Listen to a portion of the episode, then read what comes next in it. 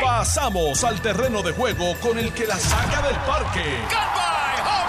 Le estás dando play al podcast de Noti 1630. Pelota dura con Ferdinand Pérez. Bueno, mis amigos, ¿qué tal? Saludos cordiales, bienvenidos a Jugando Pelota Dura. Son las 10 en punto de la mañana, están repartiendo equipo nuevo ahí al delegado, vaya. 30 quemando la liga. Oye, qué bueno. De que usted ¿sabes? vea lo que, lo que hay por ahí, que ahorita lo vamos a enseñar. Aquí están los jefes está. grandes, Alex y Ileana, los dos aquí dando instrucciones, repartiendo fuertes. y están haciendo, ahí esto es una sorpresa, pero le están haciendo un feature y un reconocimiento aquí a las voces de Noti1, Sí, a José Enrique y a Yun Yun, que eso, eso a los únicos narradores que quedan Los únicos narradores de la noticia. sí. ah, Si tú te pones a escuchar todo todas las emisoras de radio, las únicas dos personas que narran y que le dan esta, esta vida a la noticia, que hacen locución, Locución, de eso verdad, mismo, pues son locución. estos dos caballotes. Iliana, ¿cuántos años lleva este José Enrique Rivira ya? ¿Cuántos es? Empezó en el 50. 62. Imagínate, yo no, yo no había nacido, tú sabes. ¿Tú no habías nacido? No, papá, imagínate ese tipo le ha dado duro. Qué embustero, tú ¿En embustero. serio? ¿En serio? ¿En serio? Este ¿En sí este nace como el 40 y pico. No. en el 66 nací, bro. Y tú en el 68, o sea, estamos Yo, pegaditos. no, yo, no, yo nací en el, yo nací en el, en el 82. Mire qué ocho. 1982. Está bien, vamos a hablar de eso Para que lo después. sepa. Vamos a hablar de eso después. 85, Mira la otra Ah, pues también. tú, sí, chico, sí, tú estás sí. esperando con dos nenes aquí. Y yo en el 80, yo nací en el 80. Vamos a pedirte la bendición, vida. En el 80 nací yo. Sí, sí. Vamos allá. bueno, mis amigos, ¿qué tal? Espero que estén todos bien, que todo esté transcurriendo bien. Son las 10 en punto de la mañana. El día está súper interesante. Yo soy Ferdinand Pérez. Aquí está don Carlos Mercader. Don Carlos, ¿cómo anda? ¿Todo Muy bien, gracias a Dios. Saludos a ti, Felina. Saludos a todos los que están con nosotros aquí en el estudio. También saludos a toda nuestra audiencia que siempre está con nosotros. De 10 a 12 en el mejor programa de la radio de Puerto Rico, Pelota Dura, por Noti 630 y también nos siguen por FM 94.3 y en las redes sociales de Facebook Live, Sí, de Jugando Pelota Dura y de Noti 630. Venía por el 94.3, la verdad. Yo también, eso es lo que escucho todo el tiempo. nítido. A ver, Mira. ya lo tengo en el eh, memory en el 1. Pap, sí. le doy el 1 y sale 94.3.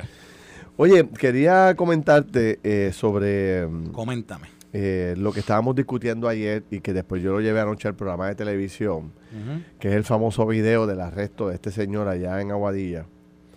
Te erradicaron Y- dos cargos adicionales. Do- ah, sí. Sí, lo vi esta mañana, lo leí, que eh, obstrucción a la justicia y no sé si el otro era... No, déjame vamos a buscar la noticia, pero es un cargo adicional. Sí. Pues anoche nosotros empezamos un debate de si hubo obstrucción a la justicia o hubo un exceso de fuerza por parte de la policía.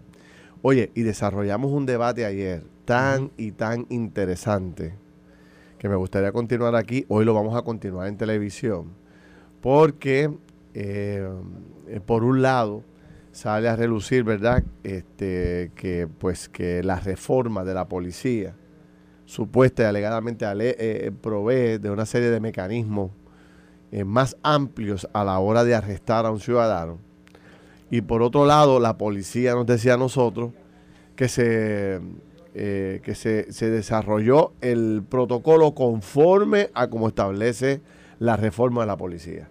Se le hace las, se detiene, se le piden los documentos, se le hace las advertencias, se le sigue solicitando los documentos y si la persona no procede, el Estado, la policía, tiene todo el derecho para arrestar a la persona. Hasta ahí todo el mundo estaba de acuerdo. Porque yo repetí eso varias veces. O sea, yo voy en mi carro, voy conversando con Carlos Mercader, me detiene una, una patrulla de la policía.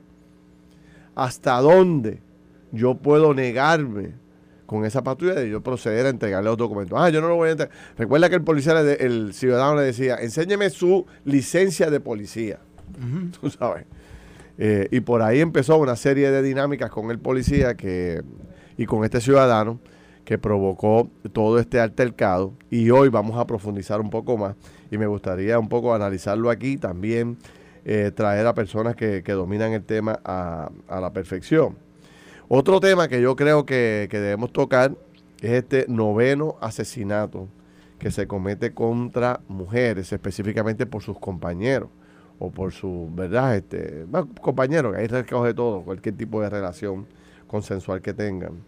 Esta es la novena persona, mujer, que pierde la vida en manos de su compañero. Me parece Hoy se desarrolló un debate súper interesante entre Carmelo, Alex y Alejandro García Padilla este, sobre lo que hizo el PNP o lo que hizo el Partido Popular para atender este tema. Y Ale poco, por poco da un puño en la mesa. Olvidémonos de lo que hicieron los partidos políticos. Vamos a ver lo que se puede hacer, ¿no? Para atacarlo. Alejandro se agitó. Yo, no, es que hay que decir las cosas como son. Y, y tú sabes.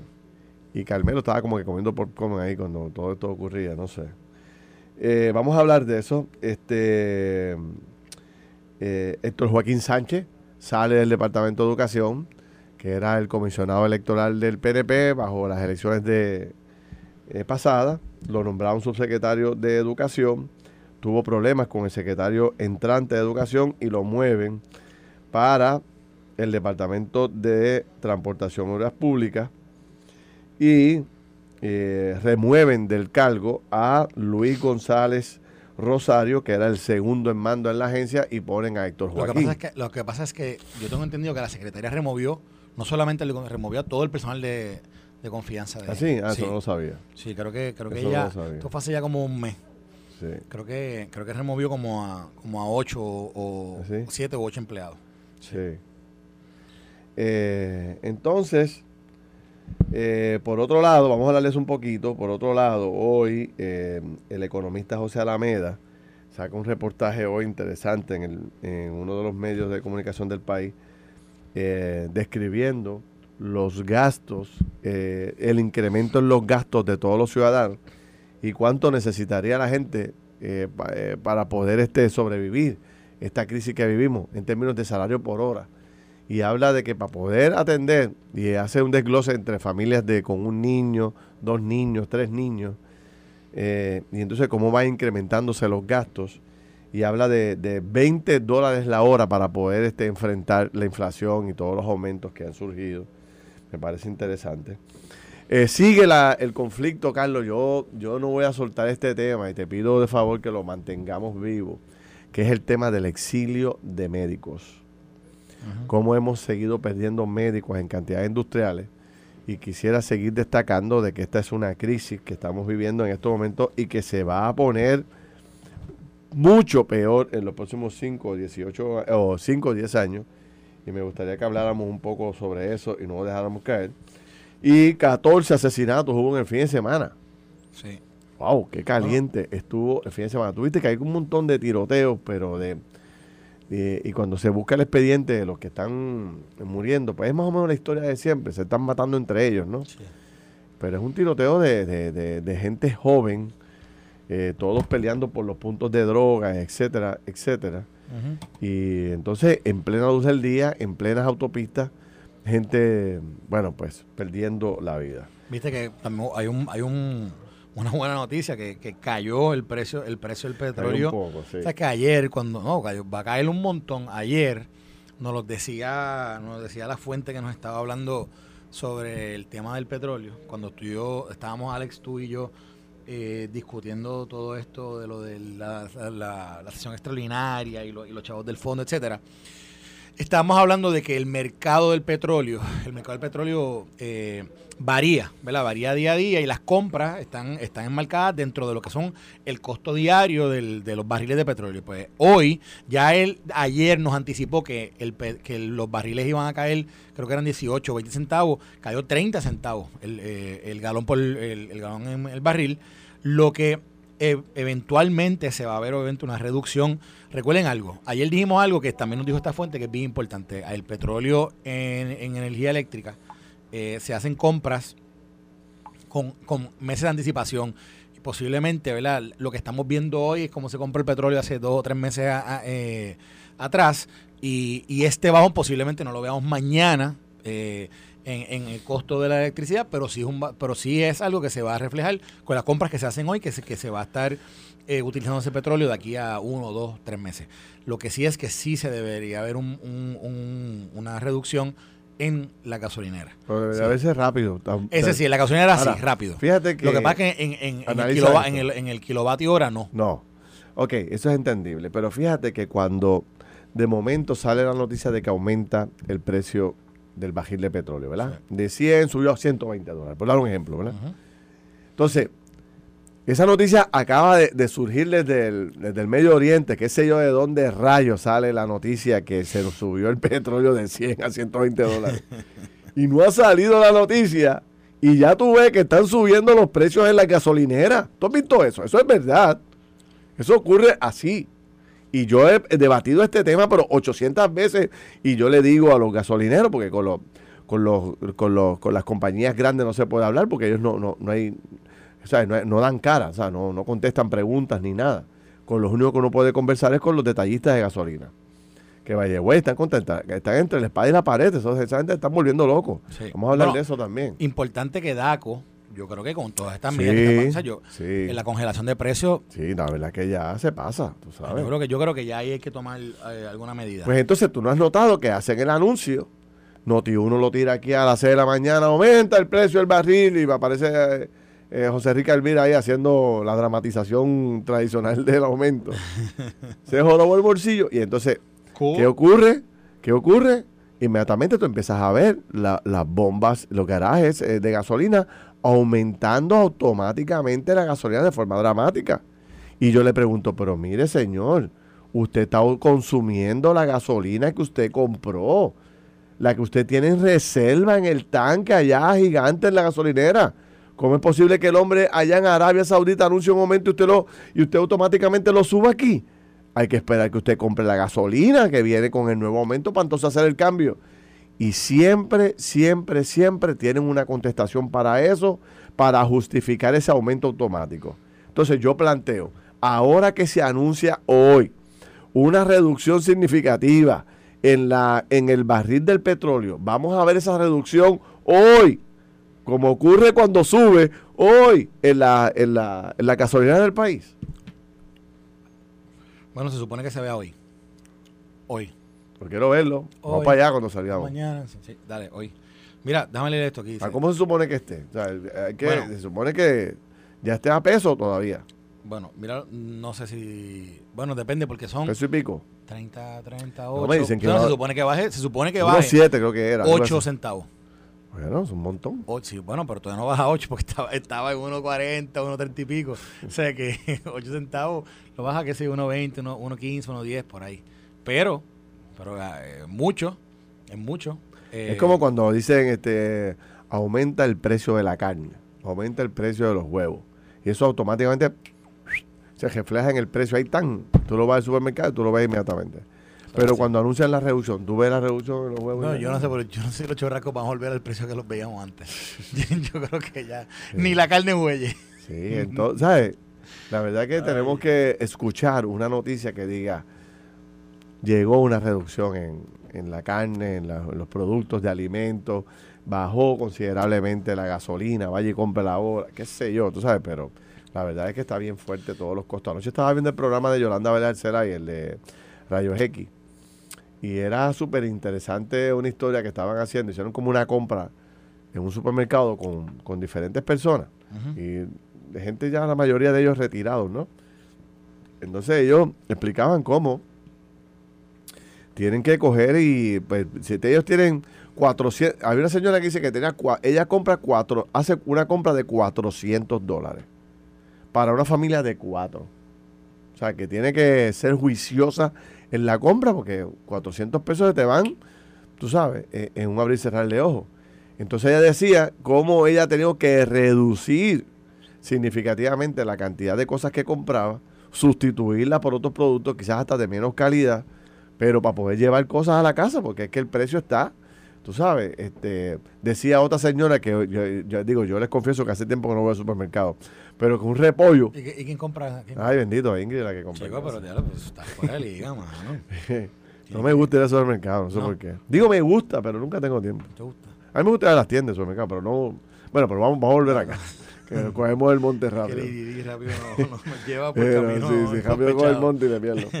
Pero lo que te iba a decir, que te estaba diciendo lo del tema de, ajá, lo del tema de, la señora decía que un repollo le costaba, repollo o lechuga, no me acuerdo, repollo o lechuga, decía que le costaba. El repollo más saludable de hoy.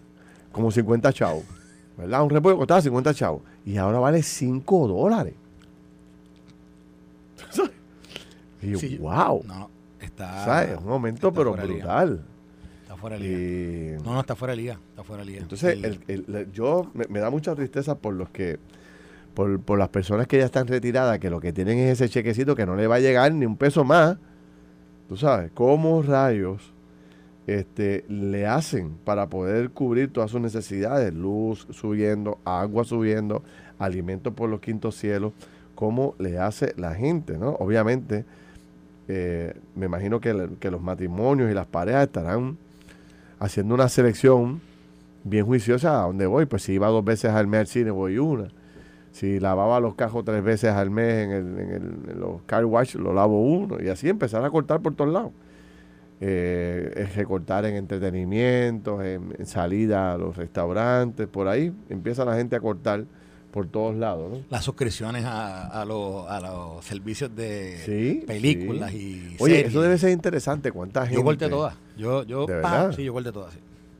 No es que yo momento cuando yo ¿Qué clase No es que yo pegaba, no es que yo empezaba a ver mi factura y digo, anda, tú no te das cuenta, pero de momento tú tienes cinco suscripciones y estás gastando al mes, qué sé yo, 70, 80, 80 dólares. ¿Y al, año cuánto es eso? Son mil dólares ahí en suscripciones que a veces tú ni usas. Digo, yo no sé, tú, tú eres un tipo que tienes mucho tiempo que tú te puedes sentar a ver series. Yo realmente yo no veo nada. Yo eso nunca lo uso. O sea, si yo, si yo lo usara... eso uno lo tiene para que la familia la vea. yo, nunca lo uso. O sea, una vez a cada tres meses, algo así. Así que lo que hice fue, fue cortar todo eso. Mira, mira de esta nota, dice... Esto es de cinco millas. Dice, cae el, cae el, precio del, el precio del petróleo por temor a una recesión. Y dice, el precio del petróleo cayó ayer debido al temor de que una recesión pueda afectar la demanda global. El barril de petróleo Brent, el precio de referencia en Europa, disminuyó un 10% en el mercado de futuros de Londres y rondaba los 102 dólares por primera vez desde mayo de este año. Por su parte, el precio del petróleo... ¿El barril? Sí, el barril por eh, el precio del petróleo intermedio de Texas, WTI, de referencia en Estados Unidos, cayó más de 9% y se situaba en 97, en 97 dólares con 43, con 43 centavos el barril. Citigroup ha anticipado que el crudo podría caer a 65 dólares este año en caso de recesión.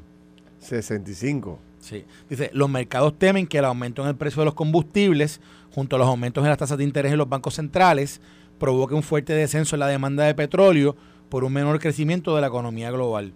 Por otro lado, en Noruega, una huelga de los trabajadores del sector de la explotación del petróleo y el gas podría afectar el 60% de las exportaciones de gas del país noruego, según advirtió la Asociación de Noruega de Petróleo y Gas. Mira, Así que, eso está súper interesante. Vamos a seguir analizándolo. Dice aquí que, eh, por ejemplo, dice Víctor Vázquez que antes se recortaba por 20, ahora vale 30. Hasta recortarse. Los que están, los que están este, fiestando son los calvos, mano. Esos tipos ya no tienen que volver a. Entonces me dicen aquí. ¿Cómo es? Dime, ¿no? Los calvos que... este, ir al supermercado antes era un lujo. O sea, ahora es un lujo. Antes era una necesidad, ahora es un lujo porque los alimentos están bien, pero bien caros. Eh, ahora, mira lo que dice Miguel Flores, que esto está súper interesante. Miguel Flores dice, ok, y según el estudio Alameda, una de las áreas que más sufre cuando la gente se queda sin dinero es los gastos en el entretenimiento. La gente le mete un, tijerazo a eso. Pero por ahí viene el concierto de Bad Bunny. ¿Qué tú crees? ¿La gente se, se, quedará vacío el, el, choli? Mm, no creo. ¿Ah? No creo. No hay dinero, pero para eso aparecen shows por donde sea. ¿Tú sabes? También estás viendo una historia del endeudamiento de la gente, sea, el, incremento del endeudamiento y sobre todo en las deudas con tarjetas de crédito se ha incrementado de forma significativa. Pero hay mucho, hay tan pero, pero la, pero la morosidad se mantiene. Pero hay mucho dinero en la calle. Hay mucho dinero. Eso es un dato importante, o sea, que quizás en otros países no está ocurriendo, ni en otros lugares en los Estados Unidos. Este, toda la ayuda federal finalizó, ¿verdad? y todas las ayudas que desarrollaron los estados finalizó para volver a la normalidad. Y entonces pues tienen que operar con las realidades, eh, ¿verdad?, que tienen de ingresos y de gastos, pero a Puerto Rico todavía le quedan 50 billones, yo no sé cuánto queda, pero quedan como, me imagino yo, 30, 40, 50 billones de dólares para la infraestructura y, la reconstrucción del país conforme a, a, FEMA y después de lo de, de lo de, María. Y entonces ese dinero sin duda alguna va a producir muchísimos empleos y va a generar, ¿verdad? Va a mover la economía por varios años adicionales, ¿no? Oye. O sea, pero eh, en donde no hay esos dineros de reconstrucción van a tener problemas serios. Sí, bueno, yo te voy a- esa es una de la de, los de los silver linings que, que, se, que se sacan del de- del huracán en Puerto Rico. Silver lining es como yo no sé la traducción eh, de, ¿verdad? Del, de, de lo malo o lo bueno. Le- pues eh, es que lo- todos los dineros de reconstrucción de Puerto Rico, que, que, que son cerca de, dicen que son 60 billones, yo, yo te puedo decir que son más de 60 billones y que se van y que se van a ir viendo en los próximos 15 a 20 años. Hay gente que dice que esto se acaba en 5 o 6 años, están equivocados. Esto va a durar por lo menos 15 o 20 o 20 años más en, como, en, lo- que se utiliza todo ese dinero y, y se pueden desarrollar todos los proyectos. Pero es ese pipeline, esa, esa ese, digamos, toda esa, esa cadencia de, fondos que existe para Puerto Rico. Puerto Rico posiblemente es la única, la única jurisdicción en los Estados Unidos que tiene eh, es- esa, esos dineros allí que van a poder ayudar a que la economía, eh, en todo lo que tiene que ver el desarrollo de esa reconstrucción, pues una economía se mantenga, digamos, por lo menos eh, activa. Yo sé que mucha gente dice, ah, pero ¿y ¿cuál es la solución después de eso? Bueno, la, la verdad del caso es que yo creo que es bien importante planteárselo desde ahora para que después no tengamos que estar filiando para atrás. Pero la verdad es que eso no es algo que se va a acabar próximamente, eso no es algo que se acaba a los 5 años ni 6 años, eso va a ser eh, por mucho tiempo y de nuevo es la única jurisdicción que tiene eso y eso va a ayudar a que haya una actividad económica eh, constante en municipios, en el estado, etcétera. Eh, y- y definitivamente en momentos complicados, en momentos difíciles, en momentos de recesión, pues va a haber, aquí en Puerto Rico va a haber oportunidades porque están enmarcadas dentro de lo que va a ser esa reconstrucción y lo que es esa reconstrucción. Sí. Eh, pero, pero no hay, no es menos cierto que hay otras industrias, otras áreas donde, donde sí va a haber que tomar medidas porque me parece, de nuevo, los- el costo de vida está muy alto. Mira, quería mencionarte lo siguiente con esto del costo de vida. Bueno, o te lo menciono en la próxima, en la próxima entrada, porque aquí nos enviaron una tabla de cómo ha aumentado desde enero 2020 a junio 22, 2022, por ejemplo, el queso. ¿Cuánto ha aumentado el precio? La mantequilla. El, el queso ha aumentado un 30% el precio. Fíjate esto, la mantequilla, a mí que- 44%. a mí que me gusta el queso, por. ¿Te gusta la mantequilla? Mantequilla me gusta. ¿Tú. ¿Tú fríes con mantequilla o con aceite? ¿O tú usas un...? no, me gusta la mantequilla este, para un freír. o sea, no, tengo air fryer, pero Ay, a, mí, a, mí, a mí me gusta, me tiene gusta un, poco usar de air polvo, fryer. tiene un poco de polvo allí, no, no uso mucho. No, pero el fryer es bueno para hacer todo. Sí, pero, sí, sí, no, pero, no. pero si yo voy a freír, me gusta más la mantequilla. Le da un saborcito más. Pero la mantequilla aumentó 44.5%. Chécate esto. La, el café. ¿Cuánto ha aumentado en precio? Uf. ¿Tú tomas café? Sí, por la mañana, negro. 57% ha aumentado el costo del café. 57. Obviamente la gasolina, 77%. Mira esto. El agua. El, el- el café local habrá aumentado igual que el extranjero. Fíjate, ese es un dato Oye, interesante. una buena pregunta. Vamos a Porque eso preguntarle se, aquí nuestro se, eso se recoge allí en, Vamos a Ayuya, allí en Maricao. adjunta, Ah, las y- Marías. Y, se pasa a la canasta de allí a la fábrica Yauco, y ah, puede que haya aumentado un poquito, pero no puede haber aumentado 57% el café local. Bueno, dice aquí 57, por- dice aquí, según nuestro economista a tiempo completo eh, y experto en todos estos temas, Paco, eh, eh, básicamente nos está diciendo aquí Paco Rodríguez Castro que, que 57% ha aumentado el café. Checate esto, el gas fluido, checate cuánto ha aumentado en dos años. El gas fluido, di- dime un por ciento. Ni idea. 233%. Diablo. Mira, me dice aquí este Gini, Gini de Jesús, eh, aceite aceite-oliva. Tú sabes que no te Aceite, ponga... aceite oliva va a freír. Sí. Cuidado. ¿Por qué? Yo no sé, yo creo que se- yo creo que el aceite de oliva no se usa para freír. Claro que sí. ¿Para qué tú lo usas? El de oliva. No sé. Yo no sé, el de oliva yo lo uso para la ensalada, para ponerle al aguacatito con la sal, para ponerle a eh, yo- de oliva para freír. Será entonces... digo, no yo- sé, no sé. Yo creo que Ginny no pa' mucho en su vida. Yo creo que. Ginny no ha cocinado mucho en su vida. Porque, eh, digo, a menos que, a menos que el equivocado sea Sí, yo, mira, dice que sí, ya dice que sí, que Que sí. oliva. sí. De oliva Que no sea jíbaro, que no sea jíbaro, que, jíbaro. que- que no sea jíbaro, que se usa para todo. Ah, está bien. ok. Mira, vamos a hacer una corta pausa, pero quiero regresar porque se ha formado una polémica interesante entre. Ernie Cabán y Arnaldo, y Arnaldo Claudio ¿Cómo es? sobre el tema del gesto de este señor allá en, en Aguadilla. Ernie Cabán planteando unas cosas, él es, él es, es fake y buen amigo, el licenciado Ernie Cabán, y el ex, eh, eh, ¿cómo se llamaba la posición que tenía Enado Claudio? Que era el, El monitor. El monitor federal, perdón, el ex monitor federal. Y entonces son dramáticas las dos posiciones. Vamos a discutirlo y quiero la, quiero la participación de todos ustedes.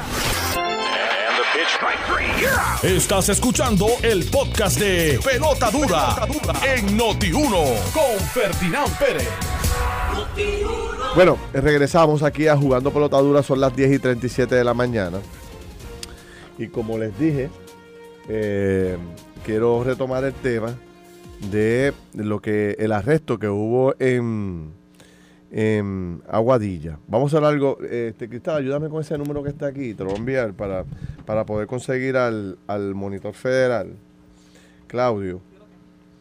Este, porque hablé con él fuera del aire y está listo, pero eh, no, no sale la llamada, no sé por qué, para poder hablar con él. Mira, un segundito para saludar a. A, a. Paulita, que ya está aquí. A- también a Paulita, ¿cómo estás? Ah, mira. Viste, wow, ya. ¿no? Poco a poco, ¿no? Oye, ahora está. Deja que después te cuento Sí. su nueva faceta profesional. Sí, Sí, ¿cuándo está- vas a hablarle a tus amigos por aquí, por el micrófono y todo? Dile, Pronto. dile cuando tú me invites, dile, invítame Seguro. que yo vengo te preparas, díselo. Seguro. Díselo, yo vengo cuando me Dímelo, prepare. dímelo. Sí. Mira, saludo a Carmen Orsini y a Chabela Bender, que están ahí, están con, Sí. con el jefe, con su soto. Están ahí en la sala, quiero mandar un saludito a ellas que dicen que son fanáticas de pelota dura, que nunca se lo pierden, pa- particularmente Chabela Bender, que dice que, que, que ella, ella sabe hacer, ella hace el lanzamiento igual que tú lo haces. que Así de mal. así no, no, ella y, y está dispuesta a enseñarte cómo es que se tira bien la bola, porque ella Ah, está bien, ella, ella dice que juega todo el mundo, dura. todo el mundo que me dice lo mismo. Qué mal tú tiras la bola ya. Tú sabes que yo, Bueno, yo pues, nunca me olvido. Cada ¿no? pitcher tiene su estilo. ¿Sabes qué la gente quiere? Que yo tenga el estilo de los demás. Oye, yo tengo mi estilo. ¿Tú sabes lo que Yo jugué pelota y jugué pelota dura, ¿entiendes? Yo tengo mi estilo, como tirar la bola. Entonces la gente quiere que yo la tire de, de otra forma. No, señor. Mira, yo Yo siempre soy me pitcher, acuerdo. yo cojo mi estilo. Yo siempre me ¿Tú no has acuerdo- visto la cantidad de pitchers americanos que hay que, que tienen unos estilos feísimos? Jerry Rivas. Jerry Rivas, un día que estábamos almorzando. Ustedes usted saben quién es Jerry Rivas. Jerry Rivas es el cantante del Gran Combo. Un día estábamos almorzando y Jerry Rivas se para. Está todo el mundo comiendo y de momento dice: Mire, la prueba que Ferdinand no jugó ni pequeñas ligas. Y e imita a Ferdinand haciendo el lanzamiento. Nunca vamos a olvidar de ese día porque Sí. hasta Jerry te la Sí, estaba pero montando. acuérdate que, que Jerry Rivas no juega ni con bolita, lo oye, lo que sabe cantar. y bueno, pero, ¿sabes? De pelota no sabe nada. Mira, vamos a volver al tema. Este, déjame traer el- déjame traer acá eh, este detalle de eh, lo que ha el debate un poco que ha surgido entre el Nicabán y Osvaldo Carlos, Nicabán y, y, y Arnaldo Claudio, eh, para que entonces podamos entender eh, y traer al juego a, a- al ex monitor federal. Ok. Ernie Caban dijo eh, esta mañana, ahorita, hace un ratito, dijo la necesidad de emplear dos policías, un sargento y el uso del taser para lograr el arresto del querellado en la intervención por tránsito en Aguadilla evidencia claramente el grado de resistencia ofrecido a la autoridad al hacer su trabajo. Eso dice Ernie Caban. Ujú. Claudio, ¿qué dice? Le dice, en respuesta a Ernie Caban, dice, le toma el número de la tablilla antes de bajarte de la patrulla. Buscas sistemas si hay antecedentes con vehículo. Te bajas, explicas boleto por exceso de velocidad. No te presenta documentos. Le das un ticket. Le das un ticket por infracción. Si no baja el cristal, le dejas eh, pinchado el ticket en el wiper del carro, así de fácil. Sí, era. eso mismo hicieron los guardias en Miami cuando pararon a Carlos Arroyo. Eso mismito. Por eh, Digo, parece fácil, pero no- yo no sé si es tan Bueno, fácil. lo que pasa ¿Está, es que- ¿Está Claudia aquí? Vamos a hablar con Arnaldo porque es que. Claudio. eso- Hola. Hello. Dios te cuide. Gracias, igualmente. ¿Cómo estás? ¿Bien? Muy bien, gracias a Dios. Qué bueno. Bueno, tú tuviste a cargo nada más y nada menos que la posición de monitor federal de la policía. Eh, ya viste el video, ya has escuchado los comentarios de todo el mundo. Dame tu impresión de todo esto. Mira, vamos a comenzar con el 2012. En el 2012 la Policía de Puerto Rico no tenía ninguna política, ninguna orden general de uso de fuerza. Cuando entro en mis funciones en el 2014 con los abogados de la Policía de Puerto Rico, con los abogados del Departamento de Justicia Federal, con los abogados de la Oficina del Monitor, se establecieron las primeras políticas de uso de fuerza que tenía la Policía de Puerto Rico y se desarrollaron en los subsiguientes cuatro años, lo que se llamaron los cuatro años de capacitación de la policía. En estos cuatro años se supone que la policía al 100% hubiese tenido el entrenamiento del uso de fuerza. So, al día de hoy, supuestamente, todo policía 100% debe estar entrenado en el uso de fuerza. La orden general es la 606, 601, pero además de esa, hay subsiguientes que indican el uso del taser, el uso del batón, el uso de un arma de fuego, el uso de manos suaves, manos duras, o sea, está todo cobijado ahí. Dentro de todo eso, esto es lo más importante que te voy a decir. Hay una palabra en la 60601 que se llama apaciguamiento. Quiere decir que a los policías se les instruye que una vez entren en una situación con, con la de esta persona, que utilicen su, lo que se llama interpersonal communication skills and rules of interaction. En otras palabras, usted tiene que llevar a cabo el proceso de la forma que usted entienda que entre usted y el ciudadano puede llevarse a cabo una comunicación independientemente como el ciudadano reaccione, puesto que el policía tiene que estar preparado a todo ese tipo de reacciones lo que yo le dije a Ernie fue lo siguiente, yo estoy dentro de una patrulla y yo eh, veo que hay una persona, un carro, en este caso está en exceso de velocidad. Según lo que el video, estaba en 56 millas por hora en una zona de 45. O sea, que había excedido esas 9 millas que casi siempre, give or take, que dan los, las patrullas tanto en Puerto Rico como en Estados Unidos. Se acerca y ve que dentro del carro hay una persona de edad, 63 años, eso no importa, yo tengo 66 y estoy duro.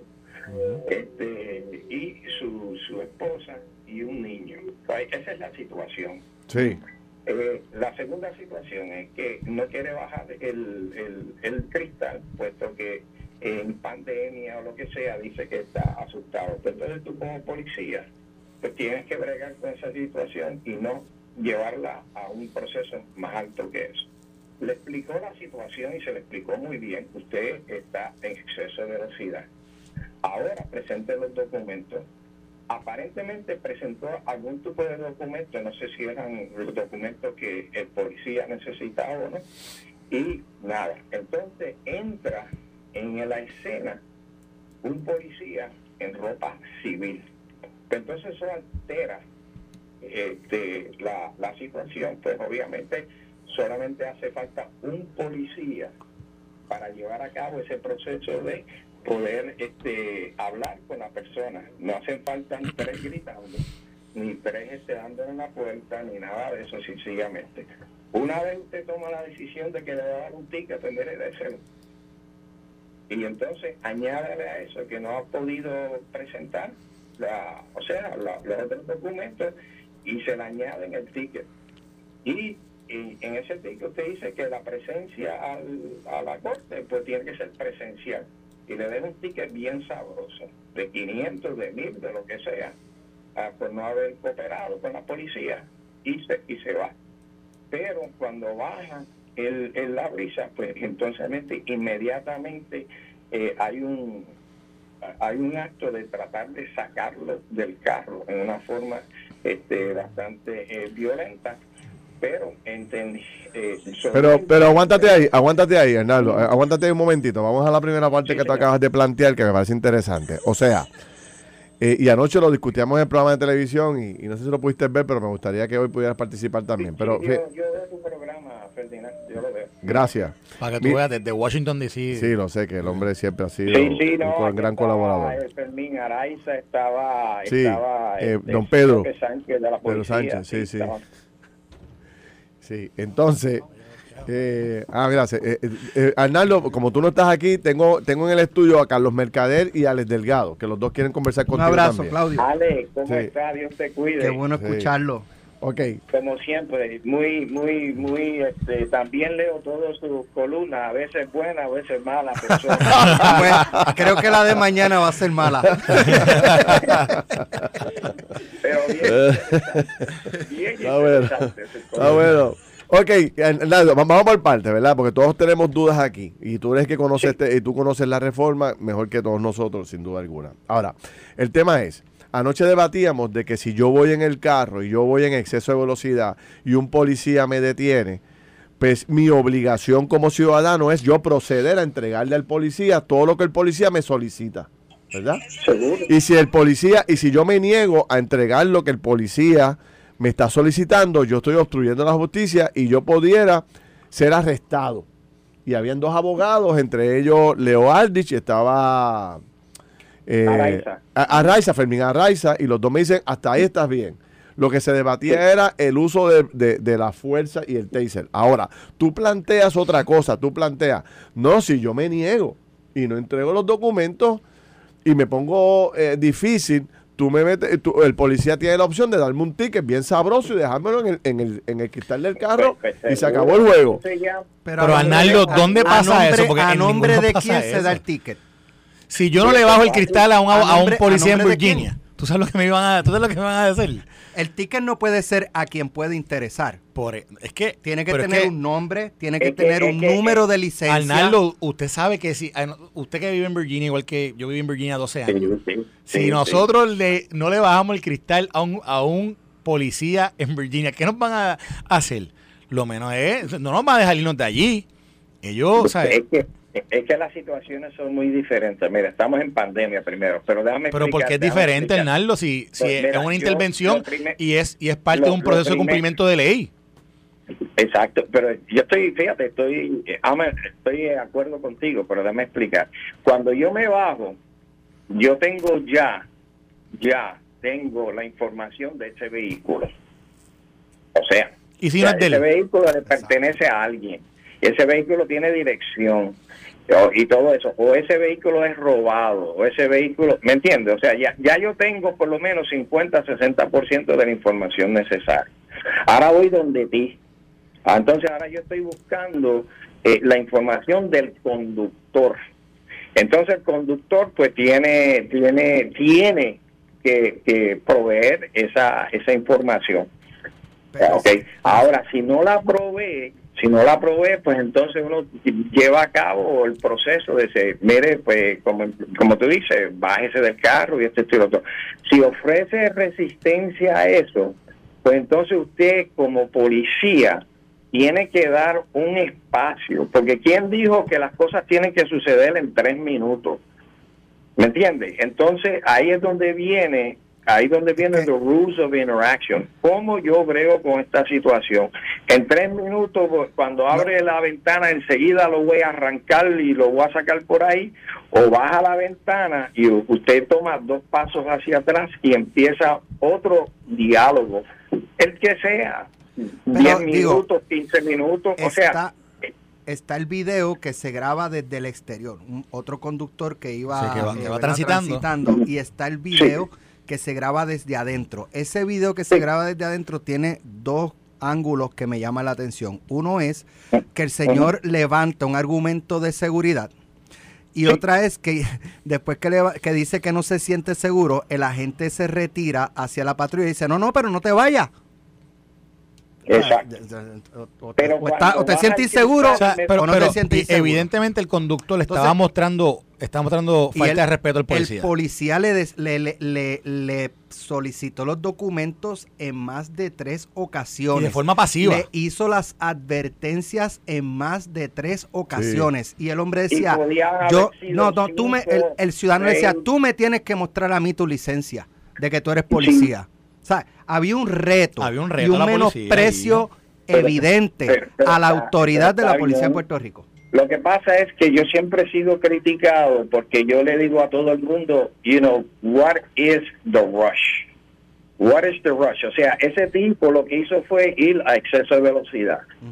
Esto, o sea, usted, de acuerdo al crimen o a la situación, es donde usted viene y dice, ok, ¿cómo yo brego con esto? O sea, yo a tan pronto baja el cristal, lo vamos a arrancar del carro, o cuando baja el cristal, yo voy a tomar otro tipo de acción y voy a continuar con el diálogo. Así el tipo esté bien, bien difícil, porque la, responsabilidad tuya como, como, como, policía, como ente de sociedad, como protector de la sociedad, es dar el espacio a que llegue Claudio, a una conclusión positiva. Claudio, lo que hace, lo que hace de esta situación una más complicada es la actitud del ciudadano, no es el policía.